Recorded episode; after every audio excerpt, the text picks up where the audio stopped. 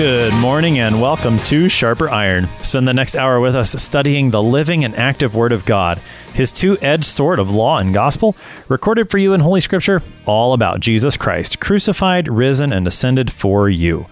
Thanks for tuning in this morning here on Worldwide KFUO. Christ for you, anytime, anywhere. I'm your host, Pastor Timothy Appel of Grace Lutheran Church in Smithville, Texas.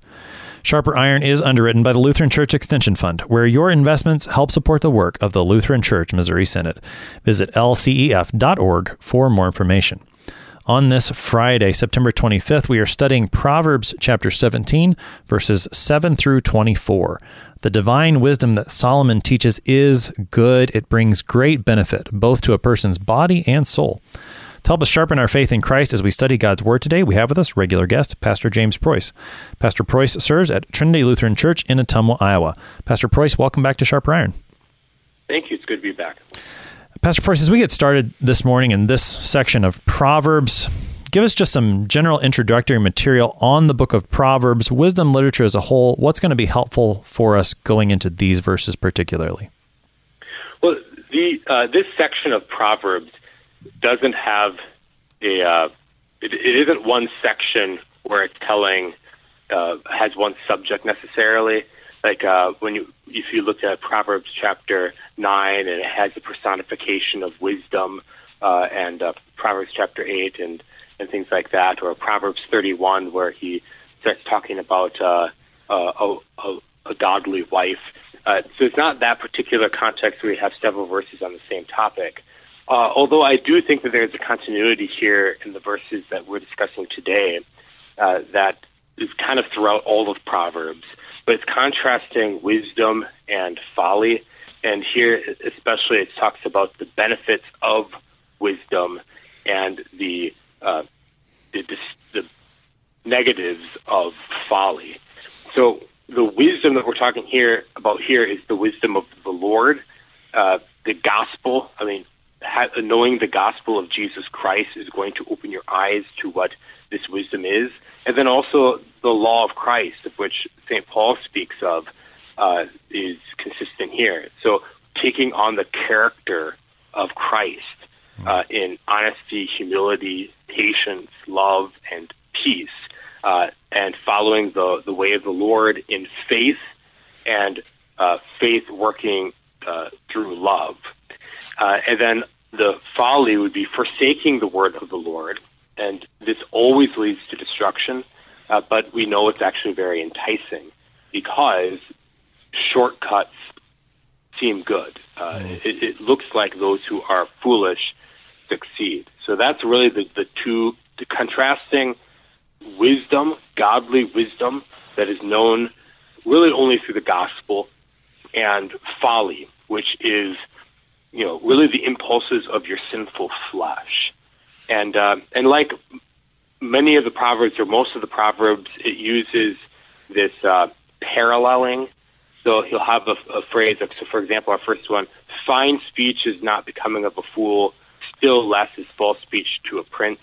So it's kind of like you have the positive and the negative. Like both of these sayings uh, mean very much the same thing.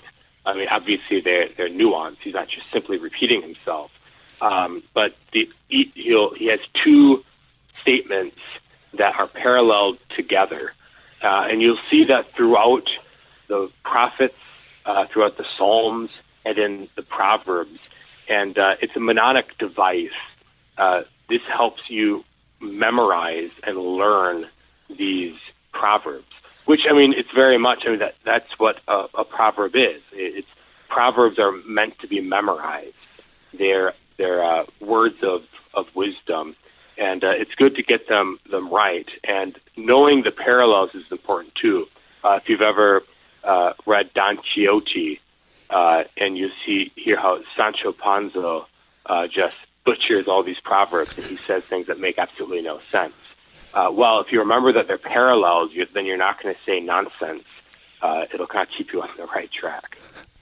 Let's see how that divine wisdom comes through in today's text. We'll read about half of it for this side of the program. Proverbs 17, beginning at verse 7.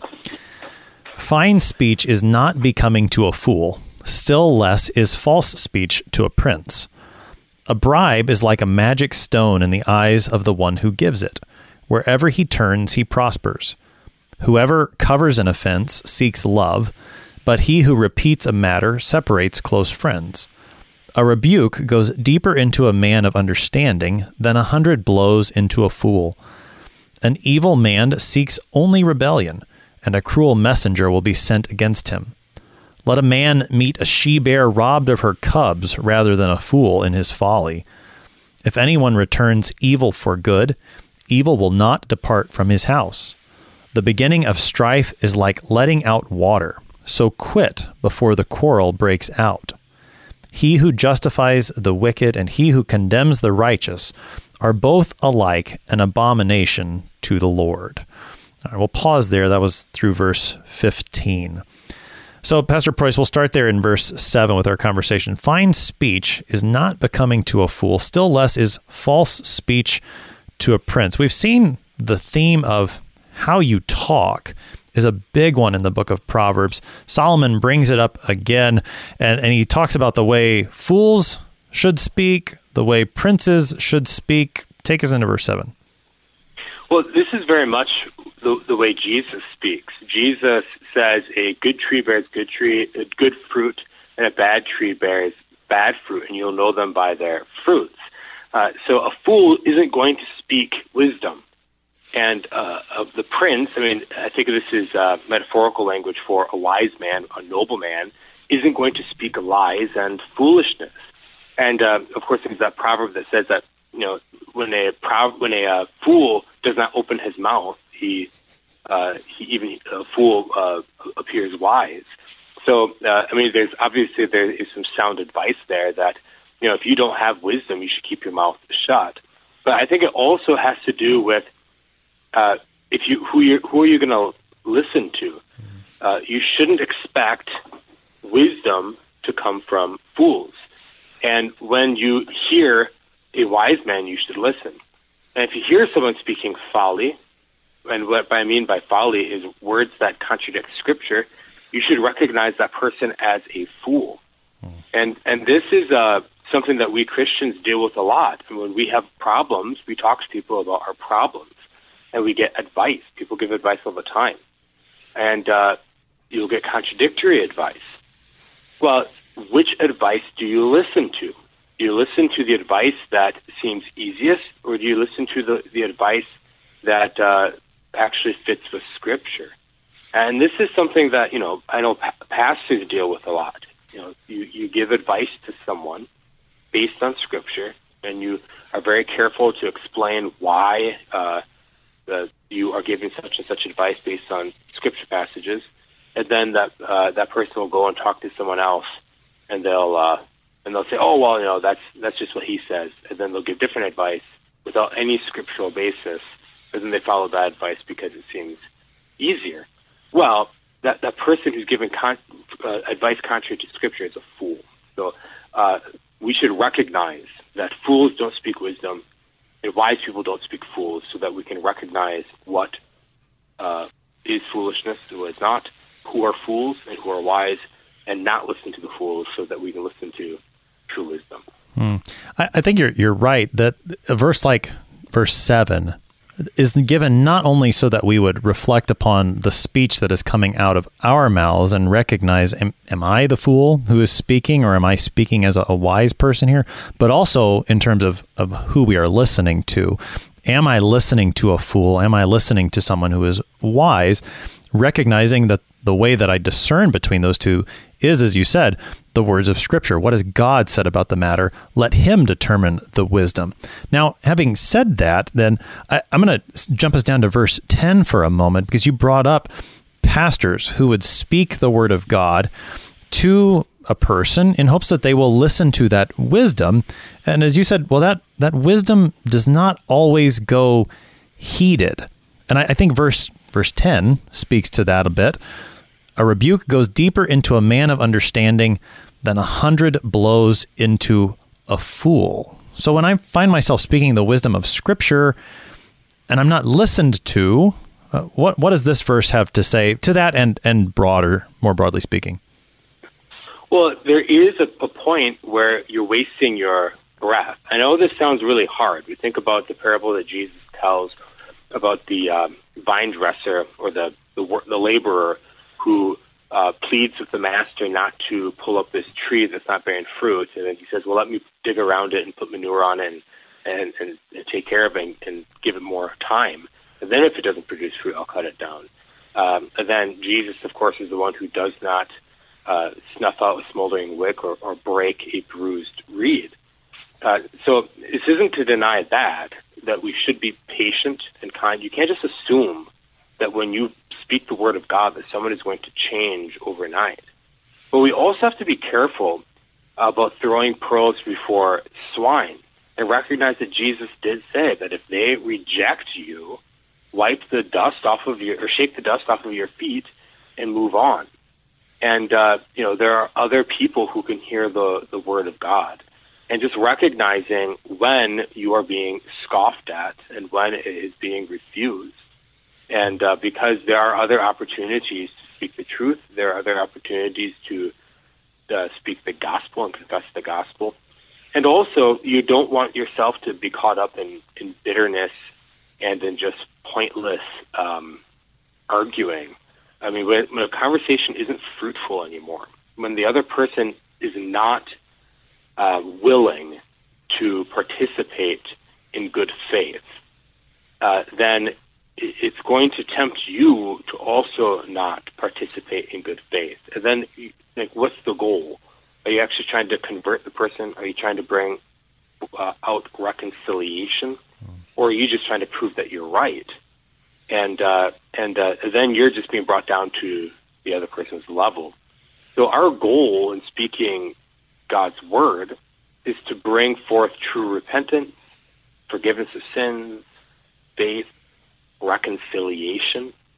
And uh, if the other person refuses all these things, uh, then there's really not much else you can do. And um, I mean, obviously, you can pray, you can try again at another time. Uh, and I, I, I think when it gets to personal situations like with your children, things like that, um, I mean, you're obviously going to want to keep on trying uh, because you have that personal relationship, and it so you kind of have that open door there. But I do think that uh, you know we should be careful in what we're doing and do recognize that you know what this person is really just wasting my time. He's scoffing. He's ridiculing the Word of God, uh, and there are people who who would actually listen mm. and would uh, and where my words could actually bear fruit. Mm. And um, so I think we have to be careful when we make those judgments and not just cast people aside. But uh, I do think the scripture clearly says that there is a time where you have to wipe the dust off your feet and uh, and move on to somewhere else. Mm-hmm. Right. So verse 10 would, would give advice to those who are speaking the word of God, speaking wisdom to others, and, and to recognize that that wisdom is going to be received by the wise, but there will be fools who will not receive it, no matter how kindly you speak it. But to, and I, I think part of part of what the part of what you're saying, Pastor Preuss, is, is that we would recognize that it is the matter of the word that has to do the convincing. It, it's not, you know, it, it's not going to be me. It's not going to be my my hundred blows into the fool. If if they're not going to listen to the wisdom, then they're not going to listen to the wisdom because of because of that word, not because of, of me. It's simply because they're rejecting it. Now, having and, and you can feel free to respond to that more too if you want. Well, I just want to say, I mean, you can see the humor in it, right? Uh, if you even if you were like a slave master and you had a slave, and you know that were the situation we had where it were uh, you know socially acceptable to beat a uh, a slave or something like that. I mean, a hundred blows is absurd or like your child, like you know, you spank your child a few times in the butt. I mean, a hundred blows is is is it's ridiculous. It's not obvious. It stops being uh, fruitful way before 100 blows. Mm. So it, it, I think he is illustrating, um, you know, where you really have lost track of what you're actually trying to do, and then you're losing faith in God and pursuing something that doesn't even have to do with the goal of speaking God's word. Mm. Right. Now, of course, the other the other part of this verse would be, as we said with the first one, there's also an element of of self examination here. Am I the one who's not listening to the rebuke, and and a hundred blows are are useless on me? We need to examine ourselves in that light as well. Oh, ab- absolutely, and uh, I think this is a thing too. This is what Proverbs teaches you throughout: is we should be humble, and when someone criticizes you, the first thing you should do is like, okay, is this true? And to repent and to seek understanding. And sometimes people can't just be cruel and they're they're criticizing you not because they've actually found fault in you, but just simply because they're upset about something they've done. But we as Christians should always be willing to accept rebuke, to consider the uh, the possibility that we have done wrong, and uh, and also when we are suffering, to stop and think, okay, why am I suffering? Is God disciplining me right now? And uh, are there sins that I should repent of? Uh, so, uh, and you know, is God giving me an opportunity to learn?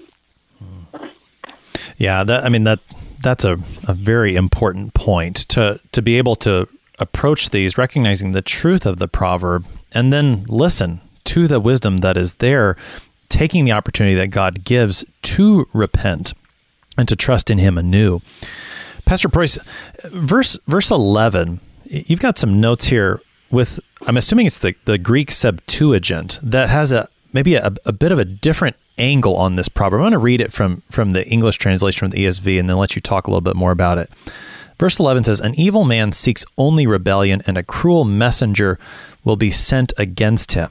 Did, uh, is this the Septuagint that you've got here that's got a, a slightly different angle on this proverb? Yes, that's right.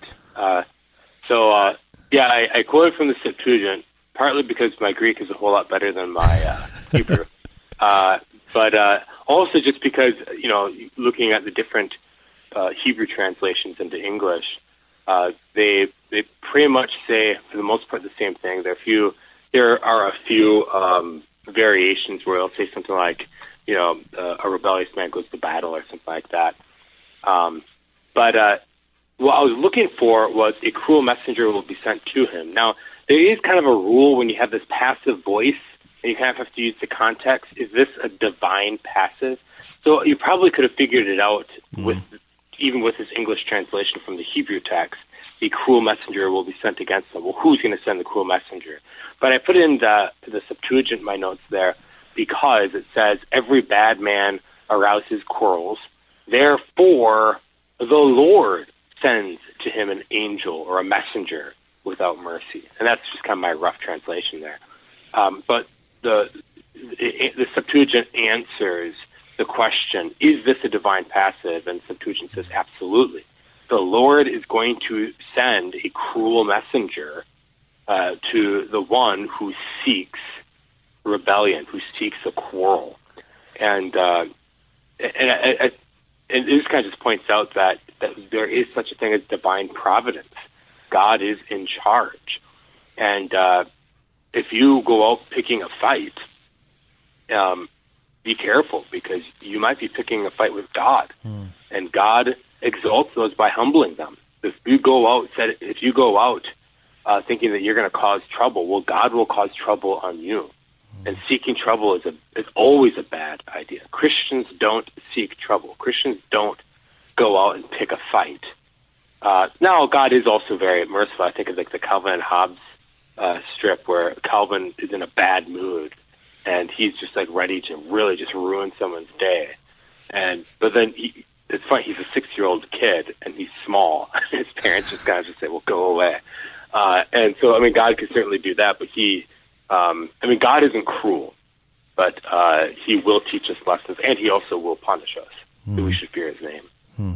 Uh, hearing it that way, and I appreciate that the the divine passive there in verse eleven, as it's translated, which the Septuagint makes very clear, that is the Lord who sends this cruel messenger. I think adds another layer into verses thirteen and fourteen. Which, which get into the same idea of, of someone who would seek rebellion or seek a quarrel verses 13 and 14 again. If anyone returns evil for good, evil will not depart from his house. The beginning of strife is like letting out water, so quit before the quarrel breaks out. uh, certainly, I think there's a very general sense in which those things are true. That when you return evil for good, you're going to find yourself in this cycle of evil, and that when you you let strife get started, it's just going to keep happening. That that's generally true.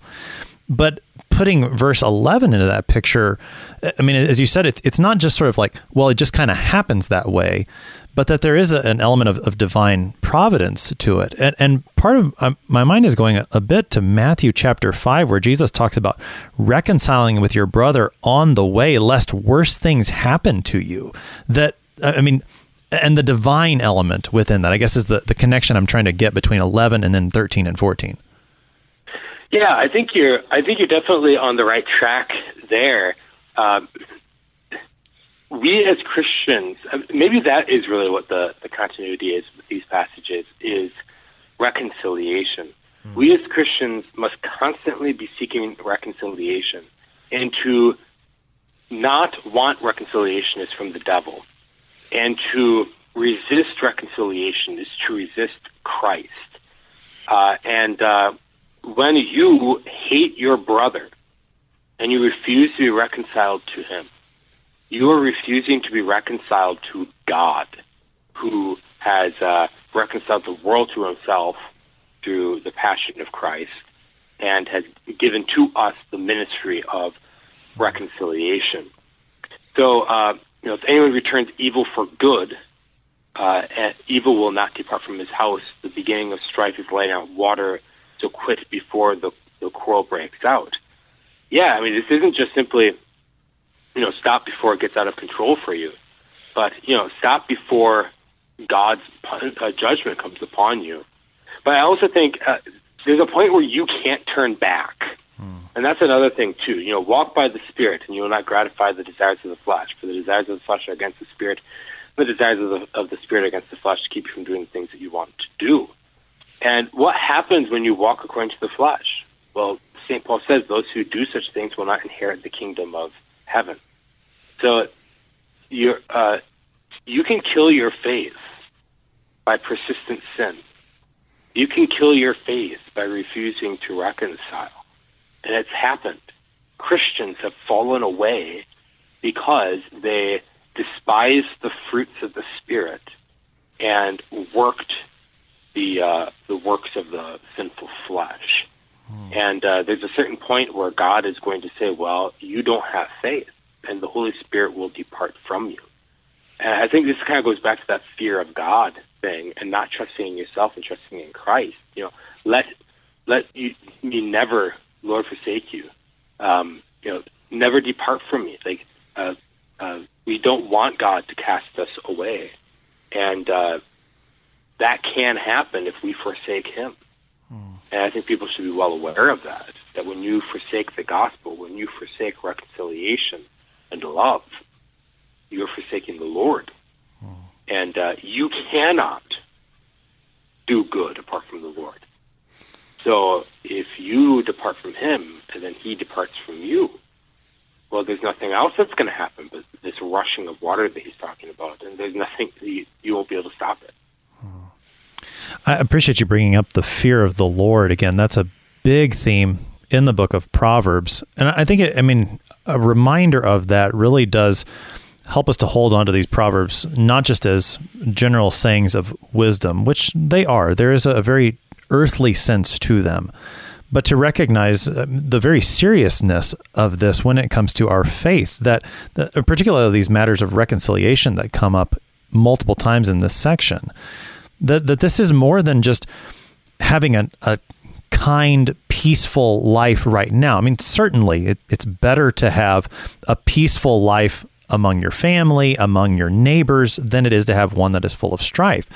But to recognize that the way that I live in terms of reconciliation or not among my neighbors here does have an influence on on my faith and my relationship with Christ that that lends more seriousness. I mean, these are already serious proverbs, but that lends even more seriousness to recognize that that I don't want to destroy my faith. That's that's a very I mean that's a big topic. yeah. Well, yeah, it's I mean, we shouldn't cast out St. Peter or uh, St. James Right. And remember what he says about that. And uh, it's a very Lutheran thing. I know people will point out Luther's talk about uh, calling uh, James the Epistle of Straw and such, but Luther doesn't ever reject uh, the teaching that James teaches that faith without works is dead. Uh, and he's very consistent in that throughout uh, his writings. And that and it's because that's a consistent teaching throughout Scripture. If faith doesn't produce fruit, then that faith is dead. Jesus says a tree that does not bear good fruit will be cut down and thrown into the fire. Uh, so, uh, yeah, we have to be aware of that and uh, and want and, and seek the, the fruits of the spirit, which you know, reconciliation and love. Right. Yeah. That reconciliation, that forgiveness among brothers. We we heard this in the the three year lectionary not that long ago. Jesus' parable at the end of Matthew 18, the servant who refuses to forgive his brother. Jesus would have us turn to our brother who is repentant and forgive him to seek the reconciliation, which is here in, in Proverbs chapter 17. We're going to pick up more of that on the other side of the break. You're listening to Sharper Iron here on KFUO. We'll be right back. Please stick around.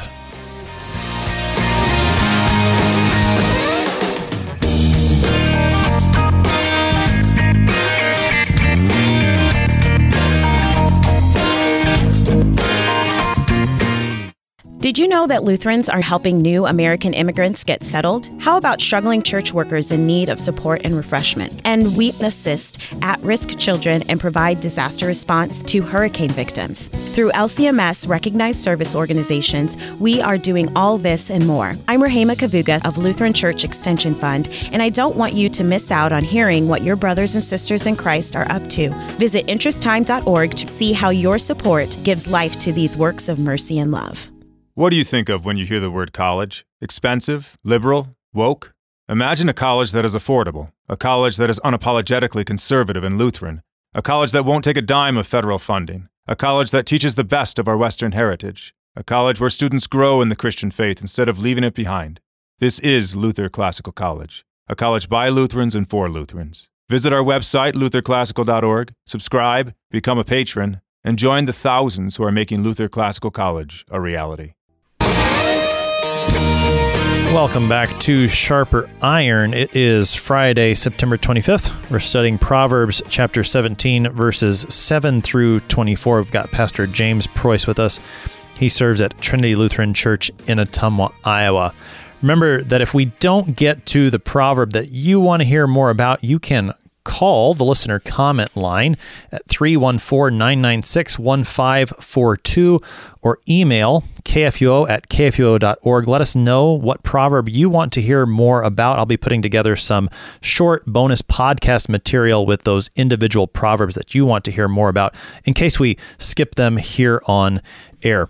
Pastor Preuss, Uh, speaking of skipping, we were talking about reconciliation and we didn't address verse 9, but verse 9 speaks of reconciliation very positively. I'll, I'll read it again and let you comment. Proverbs 17 9 Whoever covers an offense seeks love, but he who repeats a matter separates close friends. How does that speak to reconciliation? Well, it's incredibly important and central to it. Uh, the goal of reconciliation is not to expose another person's sins, but to cover them. And of course, you cover it, cover uh, the offenses of others with the blood of Christ uh, by forgiving others. Uh, you are, you, we don't have the authority or the ability to forgive outside of Christ, Jesus. And He is the one who forgave the sins of the whole world. So when you cover the offense of others, you are covering it with the blood of Jesus, and that is the ultimate form of of love.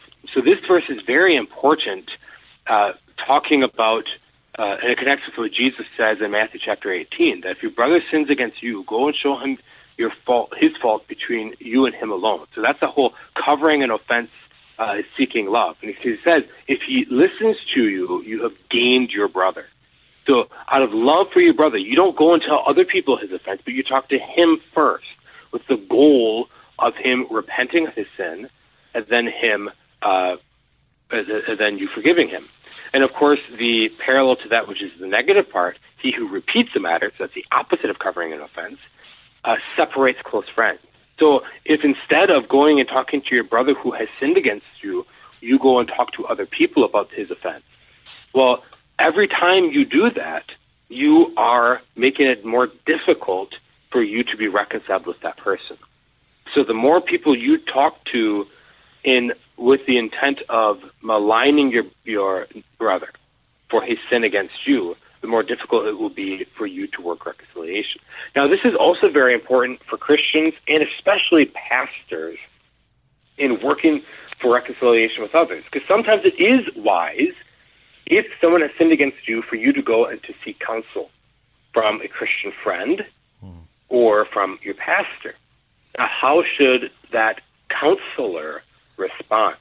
Now, this is why you know Christian friends can be very dangerous because they can fall into gossip, and they just you know have those itching ears.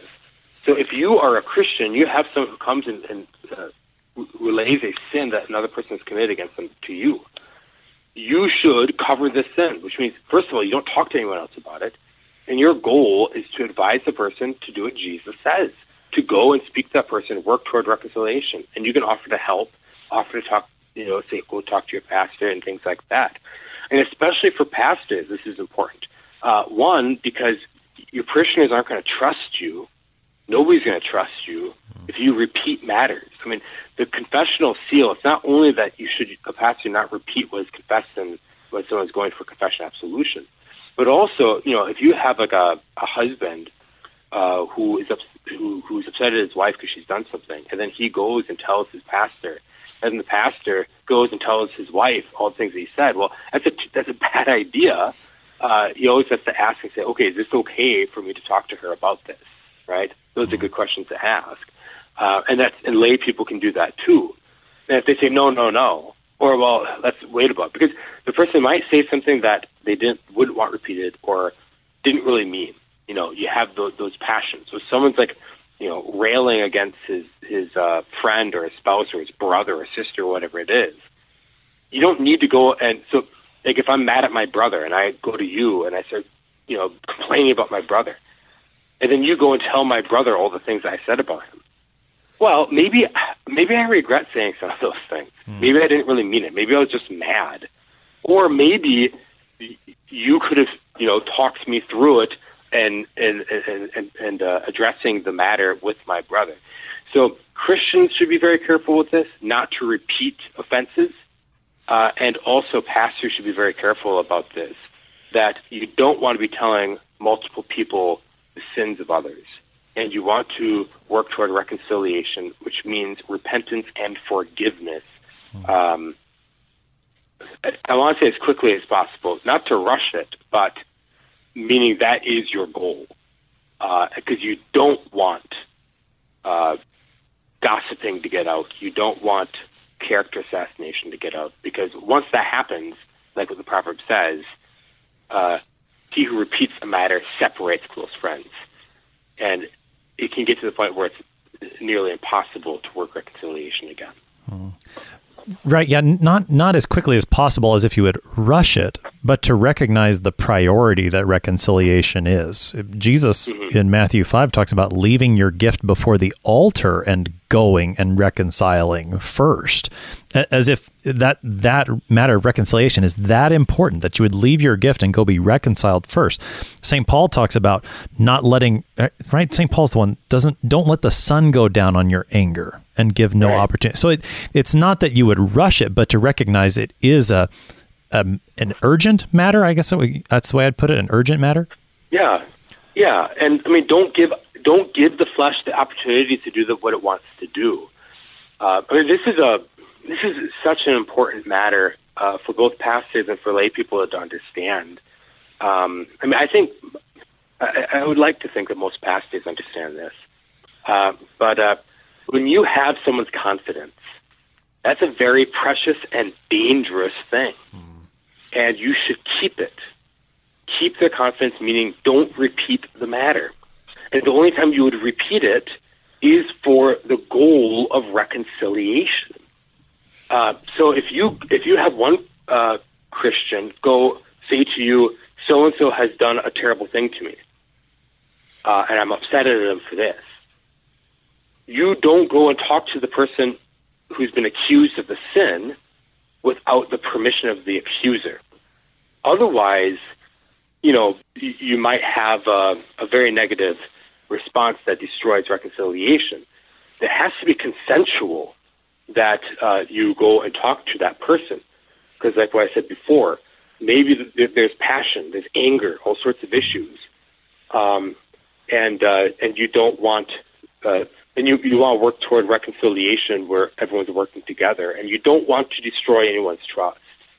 Because if someone's hurting and they go to you in a vulnerable situation, uh, you don't want to be you you don't want to ruin that trust, and also you don't want to you don't want to damage the relationship further.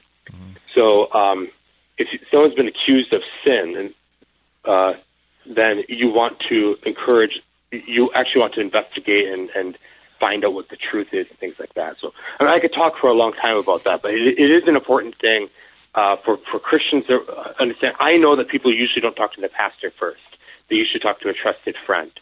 Uh, but uh, whoever they talk to, you should make sure that you can trust the person, that they're not going to repeat the, a matter that you don't want them to repeat. And then if someone goes to you, you should also know you shouldn't repeat things unless you have the consent to repeat it and it's necessary to repeat for the goal of reconciliation.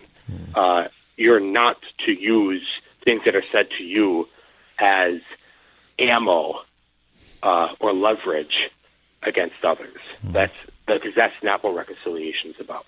Yeah, the way of wisdom seeks after reconciliation in the way of, of speech, in the way of, of love. So let's keep reading. We read the rest of the text here in Proverbs 17, picking up now at verse 16. Why should a fool have money in his hand to buy wisdom when he has no sense? A friend loves at all times, and a brother is born for adversity. One who lacks sense gives a pledge and puts up security in the presence of his neighbor. Whoever loves transgression loves strife. He who makes his door high seeks destruction. A man of crooked heart does not discover good, and one with a dishonest tongue falls into calamity. He who sires a fool gets himself sorrow, and the father of a fool has no joy. A joyful heart is good medicine, but a crushed spirit dries up the bones. The wicked accepts a bribe in secret to pervert the ways of justice. The discerning sets his face toward wisdom, but the eyes of a fool are on the ends of the earth. That's the end of our text for today through Proverbs 17, verse 24.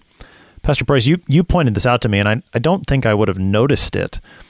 But the way that verse 17 or excuse me, verse 16 is translated is a bit of a is a bit of a pun as it reads in English. Why should a fool have money in his hand to buy wisdom when he has no sense? And maybe when you're just listening on the radio, you, you catch that. He has no sense. Now in, in English it's spelled S E N S E, right? Your your sense. But sense also in English sounds like, right?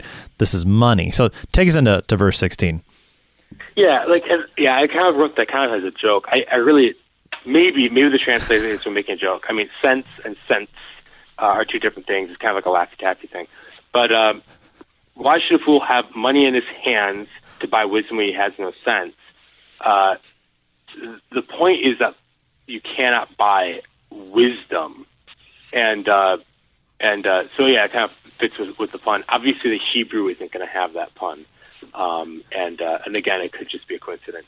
Uh, but this is very relevant today, and, and this is something that we Christians need to really be paying attention to. Um, we have, a, I don't know if, a, if you call it a crisis, uh, it's an inconvenience, that students go tens of thousands of dollars in debt uh, to purchase degrees without actually learning anything. Now, I'm, now I'm not, I'm speaking of, you know, I'm painting with a very broad brush. I'm not saying you know, if you went to college or university and uh, you learned a ton and you got, you know, your money's worth, okay, good for you. But in large, uh, there's a huge percentage who aren't actually learning anything worthwhile, and rather they're learning to hate God mm. and to despise His word. And this goes with our public education system as a whole that doesn't necessarily matter how much money we pump into it if we aren't actually seeking true wisdom. And uh, to the young people who are going off to college, they have to be well aware of this that there are those who hate God and are going to try to persuade you to hate God too. So when you are seeking wisdom, know that the fear of the Lord is the beginning of wisdom. And if whatever wisdom you acquire in college or university or whatever your studies are, that would separate you from Christ, uh, that is not wisdom. It is folly. So uh, it doesn't matter how fancy your degree is, doesn't matter how much money you spend, it doesn't matter how much praise you get from the world. Uh, it's worthless unless you have faith in Christ. And then just also, um, and this is like a practical thing too. Uh, you know, you can spend money, you can kind of cheat your way through, you can find the easy way into everything and, and build your credentials. But if you don't actually put the work into it, it's not going to help either. So uh, one is without faith, you cannot acquire true wisdom. And then also, um, you know, money can't actually place something into your brain. You actually have to pursue wisdom uh, and exercise your, your brain. Continuing into verse 17, then, a friend loves at all times, and a brother is born for adversity. But there's a there's a country song that's called "You Find Out Who Your Friends Are." Is that? I think that's how it goes. That the, the idea is that that you find out who your friends are when you're in trouble, right? Right. Yeah, that's true. And uh, I think I mean I think it's a it, it, it's one of those things. I mean, it's kind of a, it's a common theme in literature and movies mm-hmm. and songs.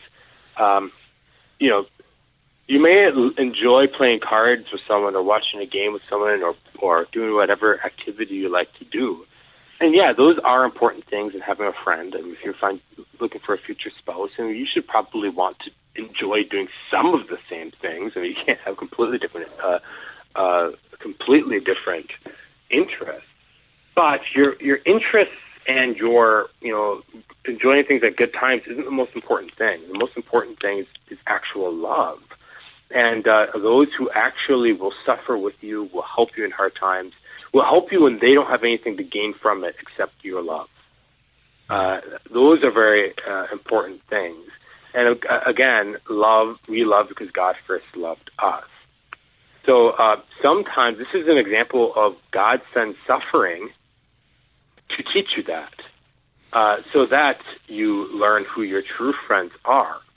And your true friends are your fellow Christians hmm. and those who actually love you and uh, and love the Lord and are going to lead you in the right track. So uh, children learn this, you know, when they rebel and they find out that these friends that maybe they did drugs with or maybe they did all sorts of different things, and then you know when time gets rough, you know, when the money runs out, when you uh, are hit with disease or poverty or prison or whatever it is, and then their those friends who got them into all this trouble are gone, and then you look, mom and dad show up to look at you between, you know, and the, visitor sec- section at the prison, and they still love you.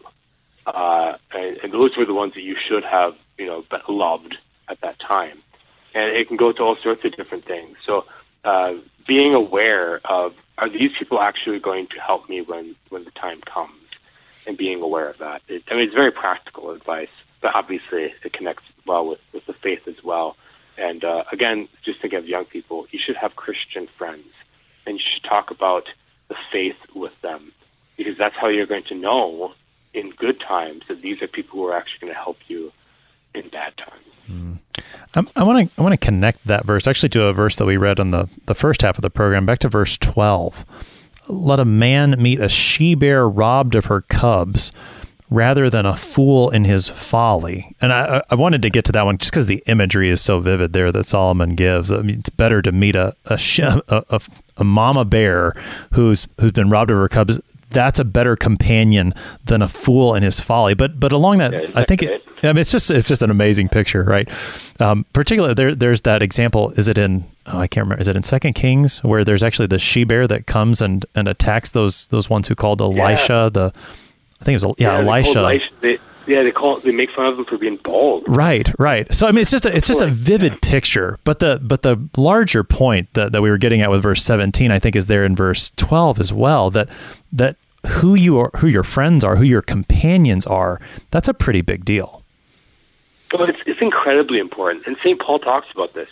bad company ruins good morals. And this is why, like again, I know I'm, I don't know why, I, I don't know why I'm thinking of this. I don't have any kids who are in college. I guess I have parishioners who are in college now, but um, college students, you know, if they're listening to this, need to be, or parents of college students, or high school students, you know, anyone, I guess, really need to be pay attention to this. If you're hanging out with heathen, and, and not to be like derogatory, but no, honestly, I mean, most people are heathens. Most people are not Christians. You're hanging out with people who do not confess the faith, who habitually do things that Christians ought not do.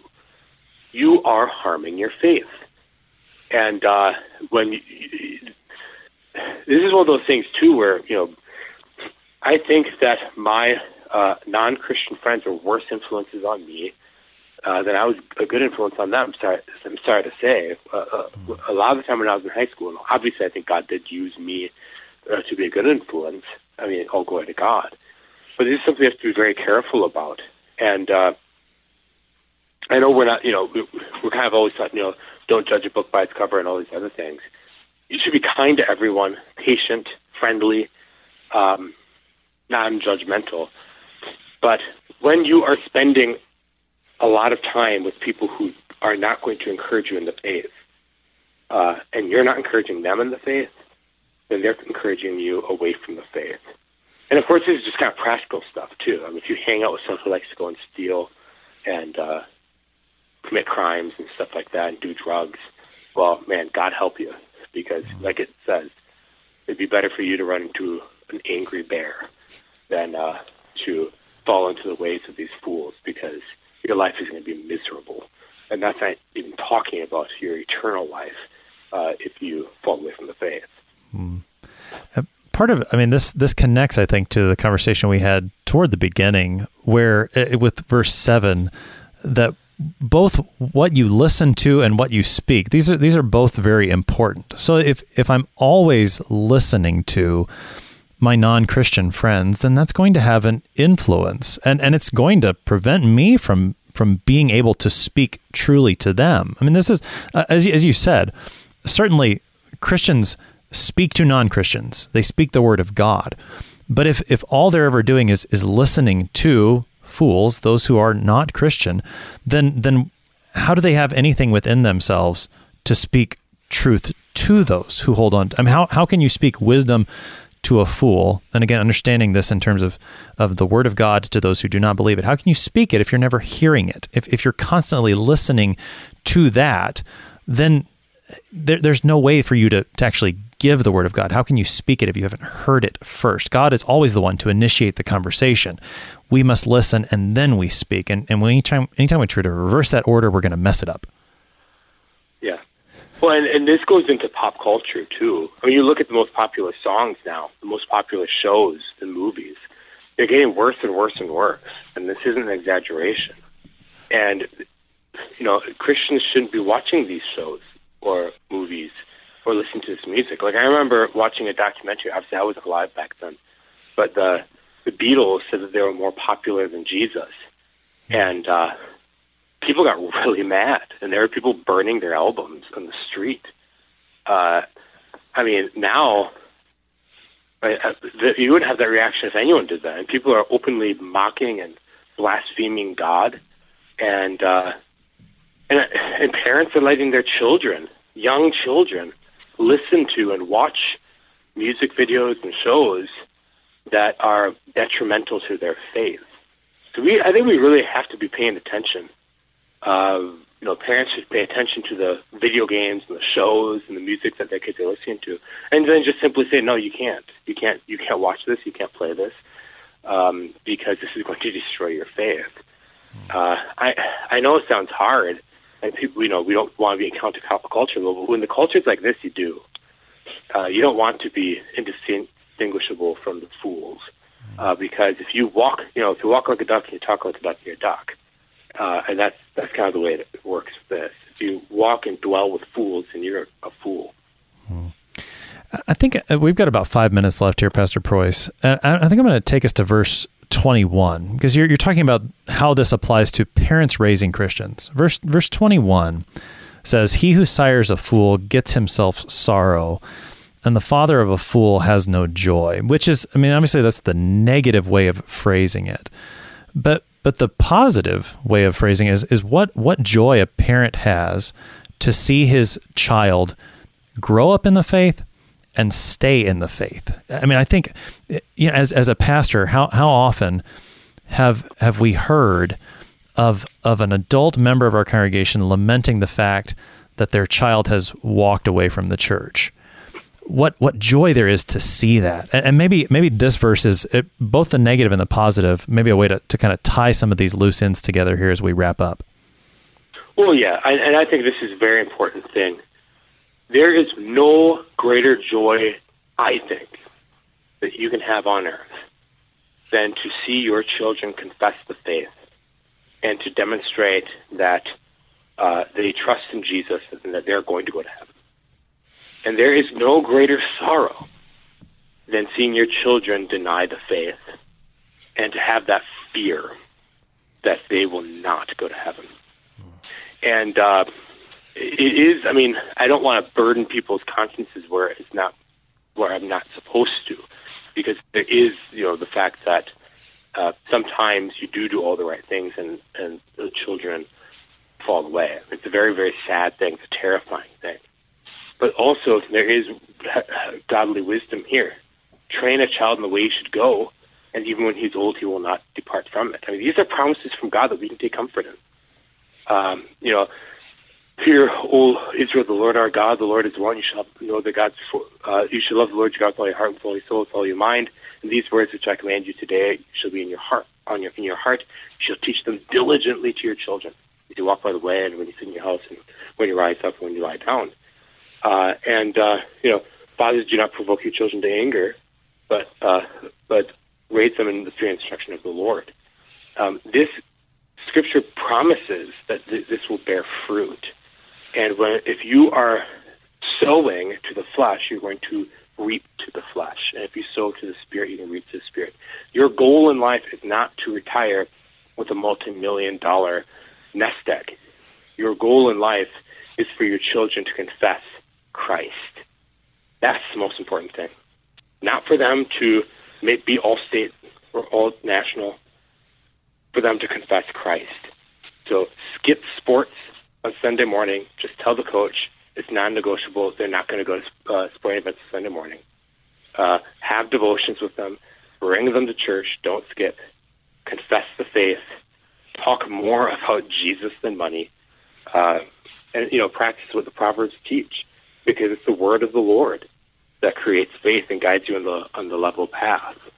And uh, there is no greater sorrow than to have a child who walks away from the faith. And of course, there's even just the physical um, example of this too. Having a fool for a child who gets in trouble, goes to jail, embarrasses you. And not in the sense that like that's the greatest thing, but like there is some there's shame when you see that you failed as a, as a parent. Um, and uh, so that's I mean, that's definitely law. But there's no greater joy than knowing that your children are going to dwell with Christ forever and that you will see it. Pastor James Preuss is the pastor at Trinity Lutheran Church in Ottumwa, Iowa, helping us this morning with Proverbs chapter 17, verses 7 through 24. Pastor Preuss, thanks for being our guest today. Hey, thank you. There is no greater joy than to have your children confess the faith, the faith that you confess, the faith given to you by the Holy Spirit through the Word that Christ, crucified, risen, and ascended, is your Savior. I'm your host here on Sharper Iron, Pastor Timothy Appel of Grace Lutheran Church in Smithville, Texas. Thanks for spending the morning with us. Talk to you again next week.